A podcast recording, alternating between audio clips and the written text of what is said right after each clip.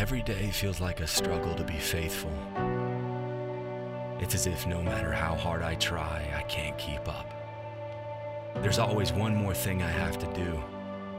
It's another day I fail to get everything done. I'm tired. My head is clouded by the pace of life. My problems pile up. I'm stressed. But I have hope. I know that I have been born again to a living hope. Hope that is unfading, imperishable, and unconditional. My hope comes from the Lord. I focus my eyes on Jesus, and as I focus on Him, the cloud begins to disappear. He puts my life into focus and gives me perspective. And I press on with His hope, His joy, and His purpose for my life.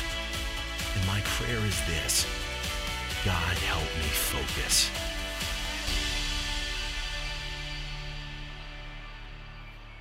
Well, good morning. It's good to see you guys here today. If you've got your Bibles, let's go to 1 Peter chapter 5 as we continue uh, in our series working through uh, the letter of 1 Peter. And uh, today's our final sermon in this series. So I hope that you are excited about what God is going to do. We've had a great day so far.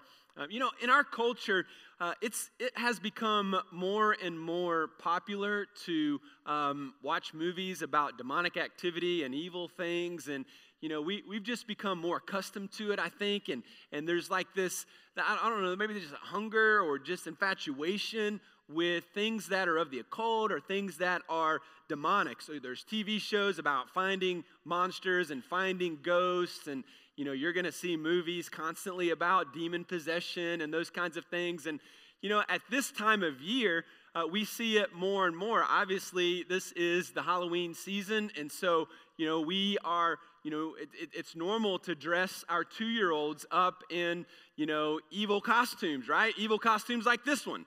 And so, that didn't quite have the effect I was going for, but maybe like this one. This one, there you go. That's what I'm. Okay. So, so you know, it's it's cute and cuddly, you know, if you dress appropriately. Uh, but this is kind of what we see from time to time. And so you've got the scary bride, and you've got the, you know, I guess she's going to bed with their teddy bear, but my goodness, it's just kind of freaky. And then, of course, the clown. How many of you guys are afraid of clowns? Just in general, it doesn't have to be scary clowns. It could just be clowns. Yeah, my I, clowns are just kind of freaky. But I mean, this is kind of what we see in culture, and and uh, it's all over, you know, our our TVs. It's all over, you know, uh, shopping stores and those kinds of things because we're getting ready for Halloween. And so I wanted to start today uh, by, by talking about what do we as Christians do with a holiday like Halloween. Um, and I want to start with really how it was created. So let's go back in time a little bit. Where does Halloween actually come from? It's actually over a thousand years old. It actually predates the birth of Christ. And it started with the Druids in Great Britain. And uh, what they did at the end of summer, obviously, summer finishes. This is the new fall season. They would sacrifice to their god Samhain. And so Samhain came at the end of summer every year it, with evil spirits, and the evil spirits would torment the people. And so uh, the, the tradition started to avoid being tormented by these evil spirits uh, the people started to dress up in evil demonic type costumes to fool the evil spirits. And so the evil spirits would be fooled by these, you know, costumes. And so thus the tradition of dressing up this time of year in celebration to their, their God, the Lord of death, is what they called him. And, and so out of that was birthed this tradition. Now, uh, most of our holidays uh, come from a pagan history. So, so we don't have to, you know, freak out about that. I know some of you thought it was a Christian, you know, holiday, but really Christians came along and just kind of hijacked some of these traditions and, and just kind of inserted some, you know, spiritual things to try to, you know, uh, take its place. But it, it, maybe worked from time to time. But in our culture, um, I, I think the idea of evil spirits, I think the idea of, of just evil in general is, is evident this time of year. And so I think the complications, though, of Halloween go far beyond any pagan roots. In our culture, it's a commercial holiday that even Christians will celebrate. And other than Christmas, Halloween uh, is, ha, is, is the most uh, advertised, and, and we spend the most money um, on that tradition. Outside of Christmas, it's, it, it's, it's, it's only second. And so we spend a lot of money you know, decorating our houses with, you know, to kind of make it look like a graveyard. And, and we spend a lot of money dressing ourselves in all these evil, bloody type costumes. And so, what do we as Christians really need to do with a, ho- with a holiday like this? I mean, I, I think if you've never thought about it, um, then, then I'm definitely going to challenge you today on, on your process of thinking and what you should do with it. And so I would eh, challenge you to ask three questions. And so, do you accept it do you reject it or do you redeem it? And so by that I mean number 1, do you accept this holiday for what it is? And so you're, you know, the gorier the better for you. And so you're you're trick or treating, your kids are wearing whatever they want to wear, and so it could be evil, it could be bloody, it could be I look like a dead person, whatever it is, you're all for it, you're all in, you love this, this is your favorite holiday, you accept it, change nothing. Or maybe you're a rejected person, and so it's the, you know, it's the devil's birthday, right? So we're not going to celebrate it. Nobody's, you know, going to get candy this year. We're not dressing up. Uh, we're afraid of the needles that might be in the Reese cups, and so we're just not going. You know, we're staying away. We're going to lock ourselves in the closet. Or um, can we, in fact, redeem it? And so by redeem it, I mean, can we as Christians think about this holiday like a missionary? And, and can we do things in such a way that we can take what is a pagan you know, negative, evil type philosophical holiday? And can we redeem it with the gospel and use it for God's glory? And so I would challenge you to redeem it this year. And I would say that we as Christians uh, must redeem things like this because it, it does us no good to hide away in our homes. You know, 364 days a year, our neighbors stay inside their house. One day out of the year, they come outside and they knock on your door, right? And that is Halloween. And so we can run and hide, or we can engage culture and we can redeem this holiday. And so, so I would say you can redeem it in a few ways. Number one, you know, our kids uh, and and your kids should dress in like positive costumes. And so, so instead of the, the, the, the witch and the dead person and the gory, bloody stuff, a more positive type, you know, costume like the first picture we saw today is cute and cuddly, right? And so I know it gets harder as your kids get older, but um, I, I think it's important that we redeem this in that way. I think it's also important that we de- redeem it in the way that, that we actually go door to door. And so, are we going by ourselves? Or is, is, is a better option to throw a party and invite your neighbors, or to go to a party where all of your neighbors are going to be? And so maybe some people from Foothills are going to come, and maybe some of your neighbors are going to come, or, or, or just friends who aren't connected to church. And so you can eat together, and then as a family and as friends, you can go door to door together. And, and, and that's a challenge that I would encourage you uh, to do because in that you are redeeming this holiday.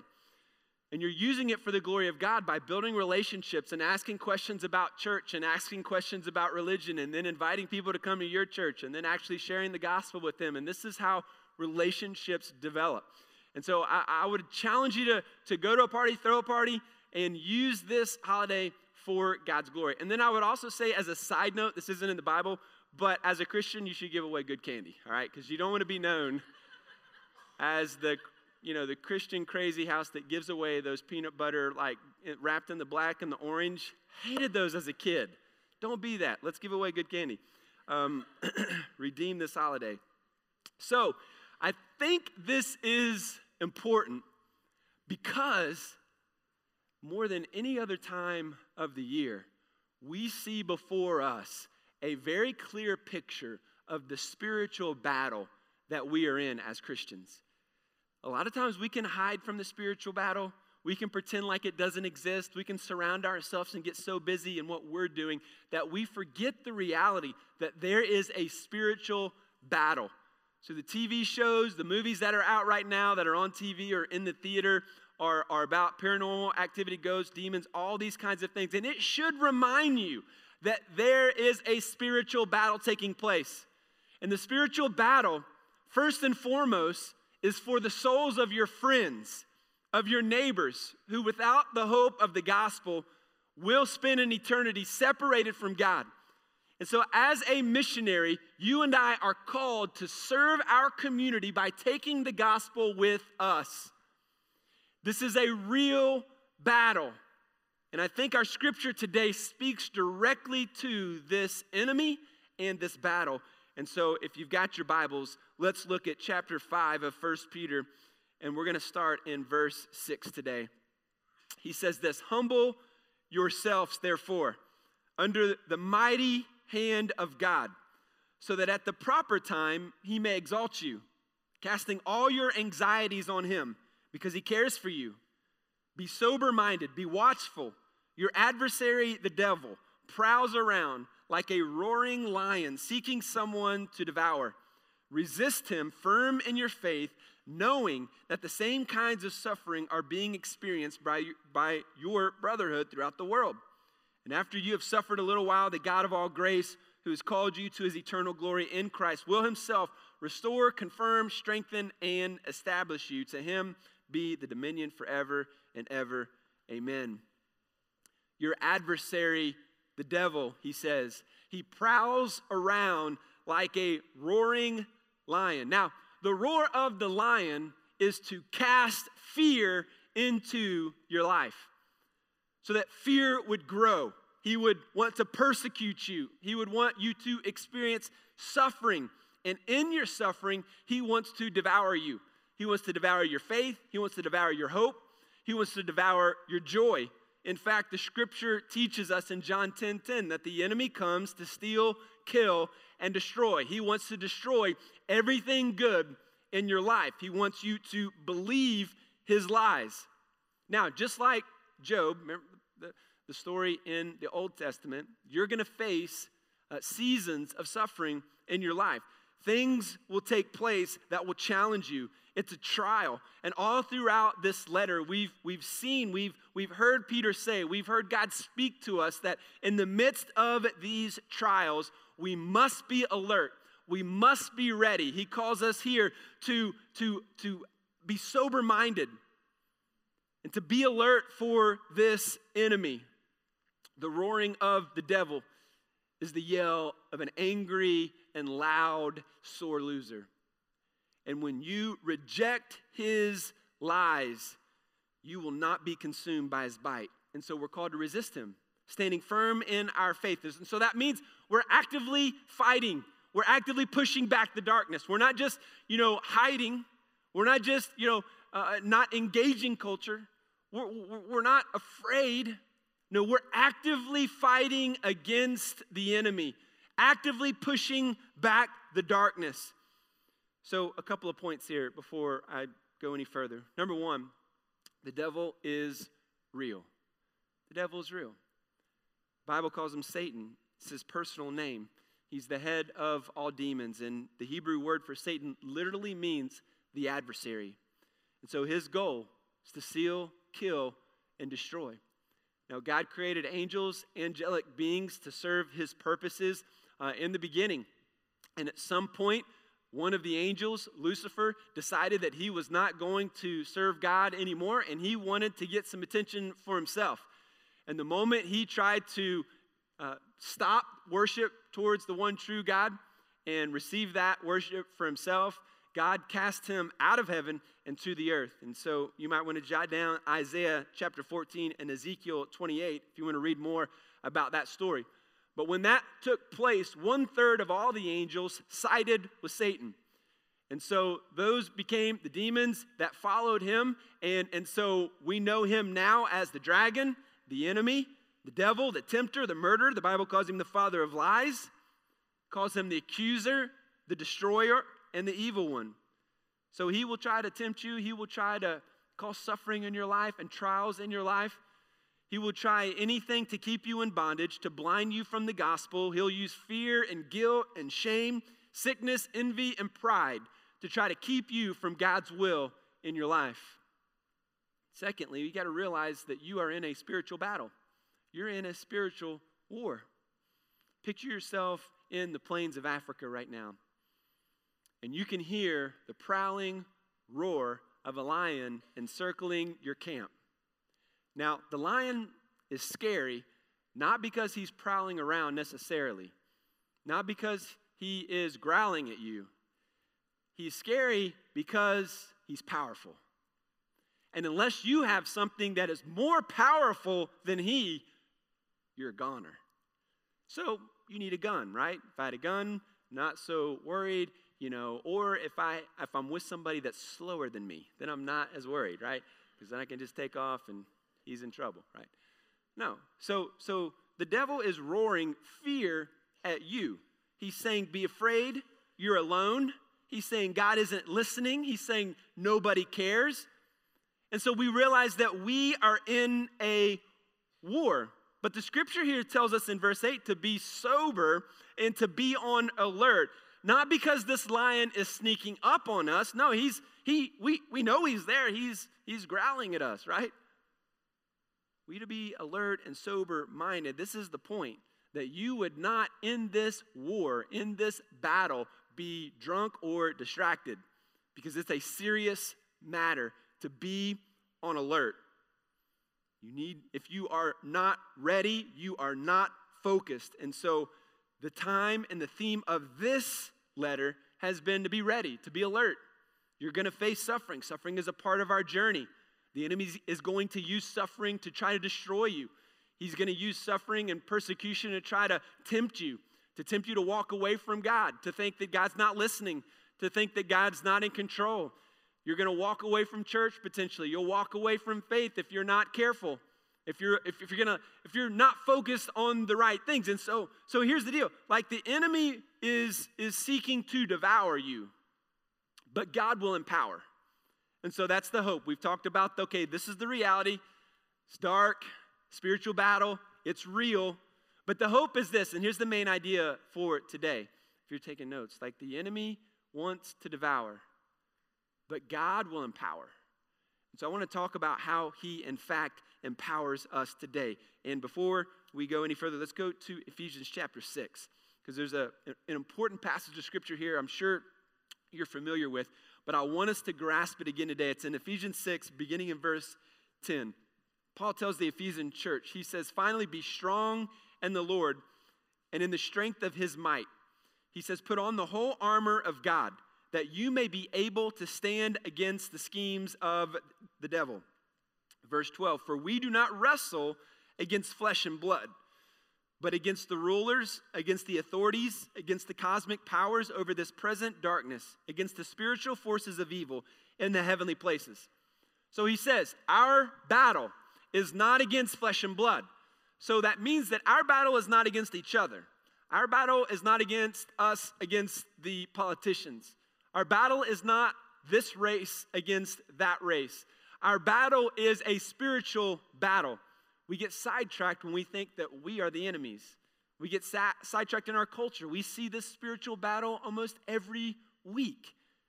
The problems in our country Yes, leadership. Yes, more laws. Yes, there's lots of things we could talk about, but ultimately, laws are broken, leaders are flawed.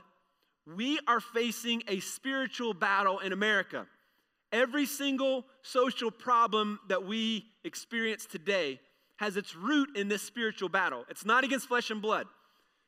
He says that we are in a battle against the rulers and authorities, those who are in the cosmic powers over this present darkness and against the spiritual forces of evil in the heavenly places. And so there is a heavenly place. The heavenly places is the spiritual battle that we don't often see, that we sometimes just want to forget about. And it's why some of you won't go see scary movies. You won't go see that possession type movie. And I don't, I mean, that's great, but the reason is not because you're not entertained. The reason is you're afraid. And so the reality is yes, there is a spiritual battle in the heavenly places, and we know this exists. We can feel it, we can see it. Things happen that you can't explain.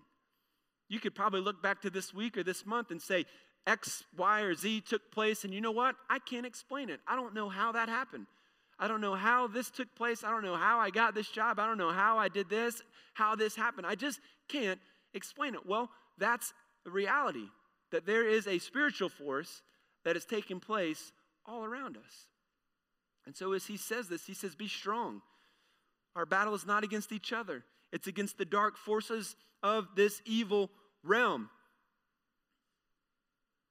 And what he says is when Christians suffer, when we are persecuted by the devil, by design, the devil wants to destroy, he wants to devour, but God's plan is to empower.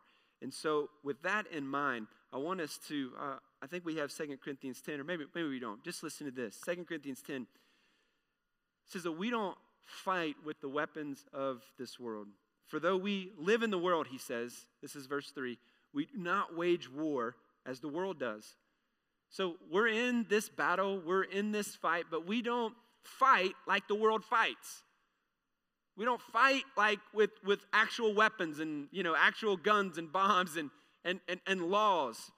No, he says the weapons we fight with are not weapons of the world. On the contrary, they have divine power to demolish strongholds. And so he, a, a few ver, uh, uh, uh, words later, he says, so what that means is we take every thought captive. Our weapons are not of the flesh. We don't wage war with the same weapons. And so, how do we wage war? How do we fight? How do we, how do we win against the enemy? Well, a couple of points here today. First and foremost, we turn to the name of Jesus, number one. Turn to the name of Jesus. There's power in the name of Jesus. There's power in his name. He says here to humble yourself. If you flip back over to verse 6, he says to humble yourself under God's hand. So if we're going to humble ourselves under the hand of God, it means that we are submitting to the authority of Christ. It means that we are submitting to Him by faith. We are saying, I trust and turn to the name of Jesus because it's the power of salvation. And so we turn to Him. We will never live a victorious life. We will never overcome the enemy in this life apart from faith and turning to the name of Jesus. Here's a few verses about the name of Jesus. Luke chapter 10, verse 17. Jesus had sent out 72 disciples to go and to share the gospel. And they returned with joy, saying, Lord, even the demons are subject to your name. They come back in this spiritual battle. They're, they're, they're experiencing people who are possessed by demons. They are they're experiencing this, this oppression from demonic dark forces. But the disciples come back and say, They are subject to us because of your name, Lord, because of the name of Jesus, not because of our name, because of his name. There's power in the name of Jesus. Demons have no power over believers, by the way. They, they might oppress you, but they can never possess you. And that's, that's important because you have the Holy Spirit of God within you.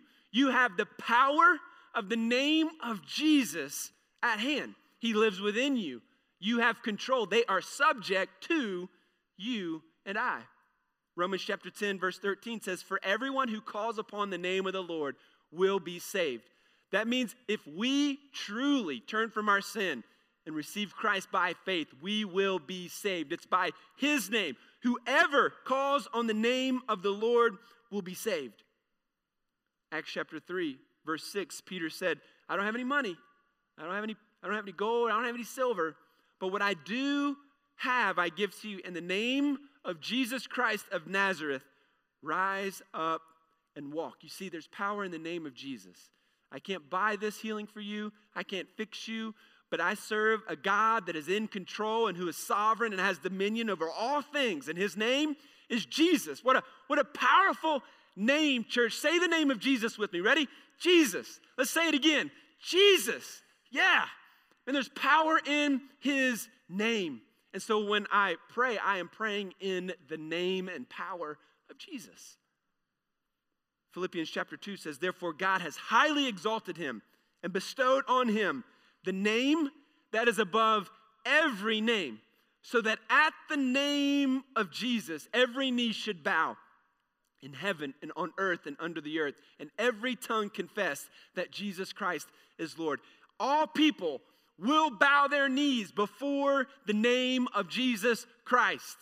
There's power in his name. Secondly, we pray in the power of Jesus. So we turn to the name of Jesus and we pray in the power of Jesus.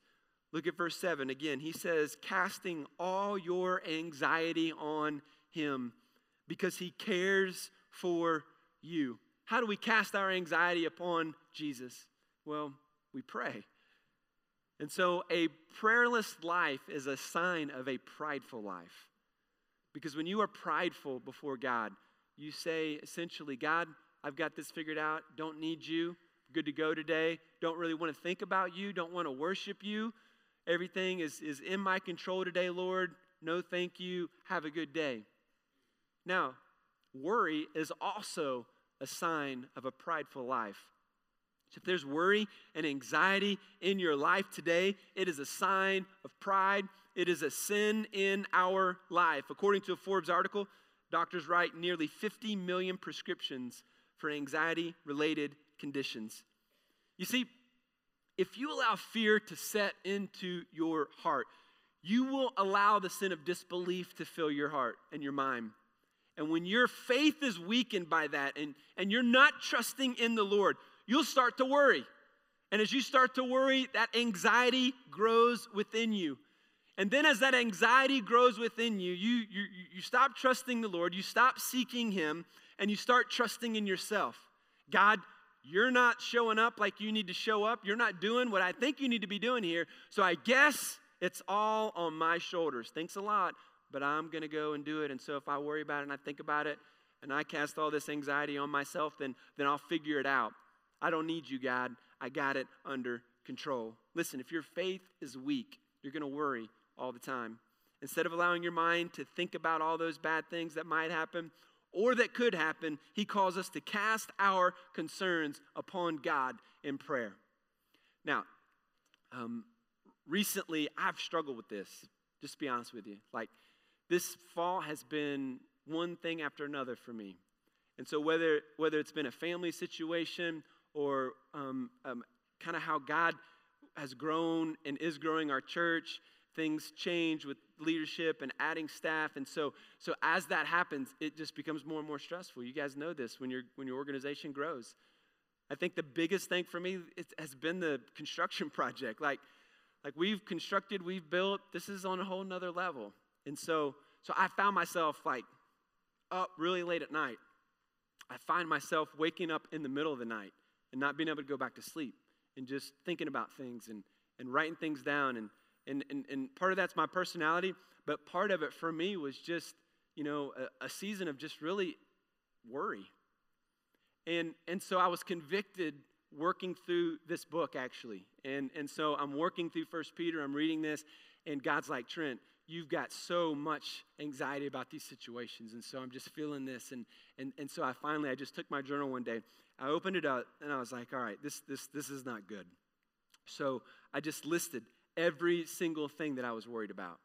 And I just made this list. And then I began to pray and cast all of that anxiety that I felt over those situations to the Lord. And it took me a while because the list was the list was long. specifically, as it relates to the building, and God, we're trying to do this, but I'm I'm casting all my anxiety in the name of Jesus. I'm casting this upon you. Take this off of me, God. It, it is not healthy. It is not what I want. I want to serve you, God. I want to cast all of this anxiety all of this pride upon, uh, uh, upon you because I cannot carry this. And you, you call me not to carry this. You're in control. And I did that for, for, for a long time, all of these things. And when I did that, man, I, I felt so much better. I felt closer to the Lord and I felt a release. And then I went to the elders and I confessed it to them and I said, guys, I've been, I've been struggling with anxiety. I've been struggling with this worry. And I, I, I, talked to him about this list, and I, I, asked him to pray for me, and, and they did, and we prayed together, and then they started confessing things. And, and, and, and I'm just reminded that the enemy wants us to take all of these problems and worry and things in our life, and he wants us to store it up in our chest here and in our heart. And he wants us to, to carry it by ourselves. And he wants us to think that nobody else understands. He wants us to think that nobody else struggles with these kinds of things. I'm the only idiot in the room that struggles with these. I would be too embarrassed to say what I'm struggling with. But the reality is, when we bring things into the light, God heals us. There's healing in confession, there's healing in casting our anxiety upon the Lord because He cares for you. And so I, I want to encourage and challenge you guys to pray in the power of the name of Jesus and cast that anxiety upon Him. And you may do it one day, but you're going to have to do it the next day as well. And that's going to have to be a pattern and a habit in your life that you're constantly casting these burdens and these worries uh, from your life onto the Lord. Now, I didn't do this in the first service, but I want to turn to Psalm 127 if you've got your Bibles, because in this season, for me, I'm, I'm reading through Psalms, and it's always interesting, like when you systematically read through a book of the Bible, how things come up just at the right time. And so Psalm 127, as I was reading through the book of Psalms, um, came up right at the right time. Here's what it says Unless the Lord builds the house, those who build it labor in vain. In other words, the only way that anything is built or is successful is through the sovereignty and power of God. He says, Unless the Lord watches over the city, the watchman stays awake in vain. In other words, the watchman doesn't have any control to save the city. The city is in the hands of God and in His sovereignty. It's only successful, again, it's only successful if God deems it to be successful.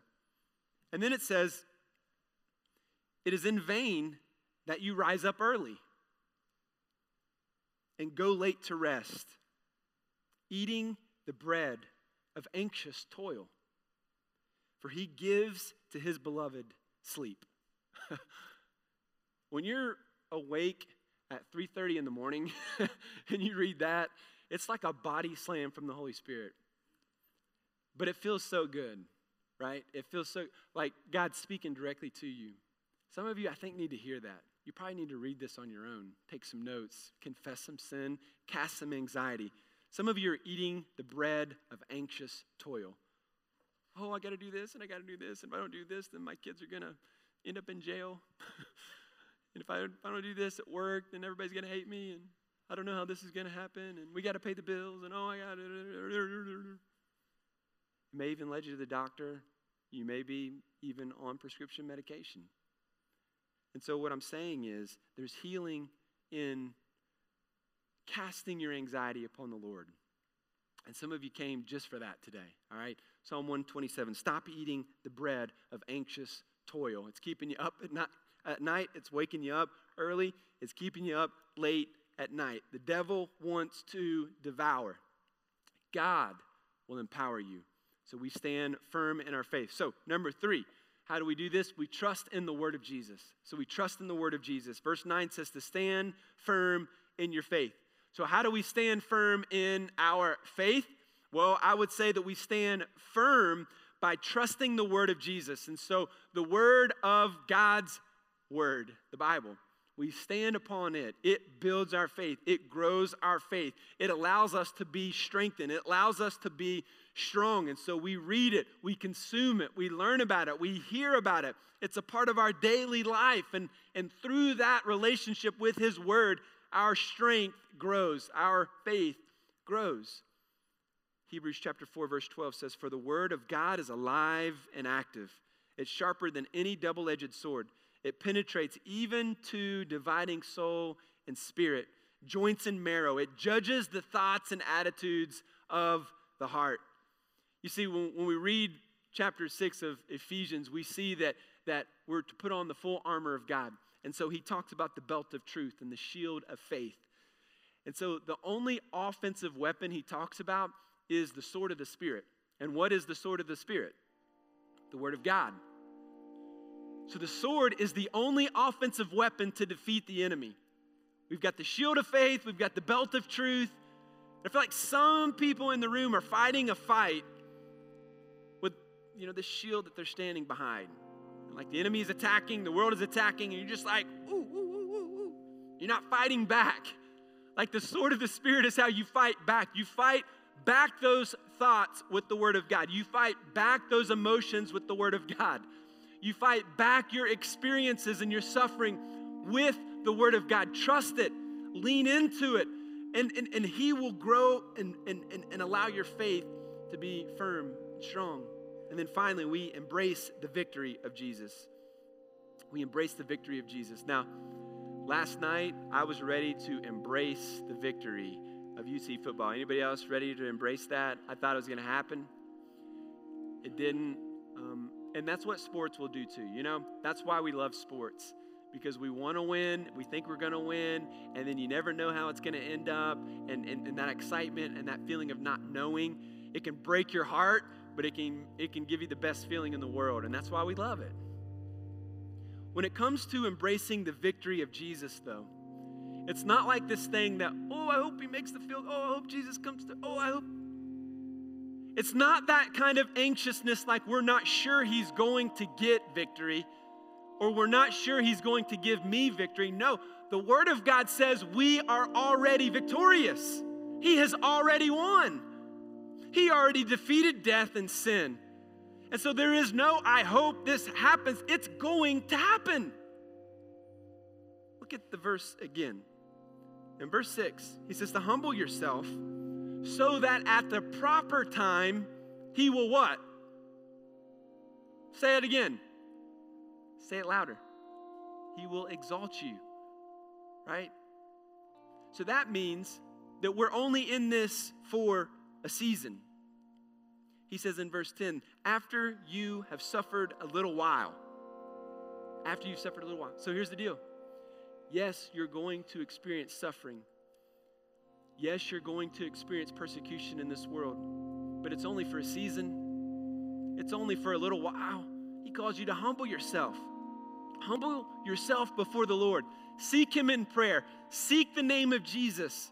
Lift up the name of Jesus. Seek Him in His Word. And as you do, you begin to walk in the victory of Jesus. You embrace it. You live it. You walk with it. He says, all your brothers around the world are experiencing the same kind of trouble. So don't feel like you're all alone. You're not. You're not the only one. You're not the only one dealing with this. You're not the only one struggling with this people all over the world are experiencing the same temptation and struggles and trials that you and I are today. And so that should give us hope. Hope for a brighter day. Hope, hope that tomorrow is going to get better. Hope that maybe God lifts this burden from me tomorrow because I know it's only for a season. I know there's light at the end of the tunnel. I know that even though the devil wants to devour me in this situation, God is empowering me. As I seek Him and I run to Him and I experience Him. Yes, Satan has power, but he has no power over Christians because you have been delivered already, forever, from Satan's kingdom of darkness to Jesus' kingdom of light.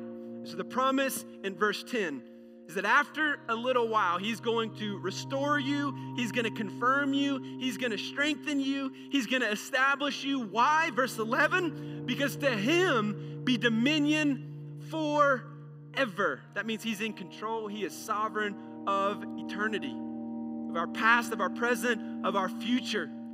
Trusting the plan of Jesus, embracing this victory in Jesus. You see, in a war, there are a lot of many, there are a lot of battles. Many battles are fought in a war. You're gonna win some battles, you're gonna lose some battles. But we embrace suffering as a battle that we will ultimately win. Every step of the way, your God is faithful. Every step of the way, He's growing you and giving you strength and giving you courage to live another day. So we don't lose hope. We don't give in. The roar of the lion is scary, but you can look him in the eye and say, My God is faithful to the end. Amen, church? Amen? Let's give him a word of praise this morning. Let's stand to our feet and let's sing to him. He is there every step of our journey today.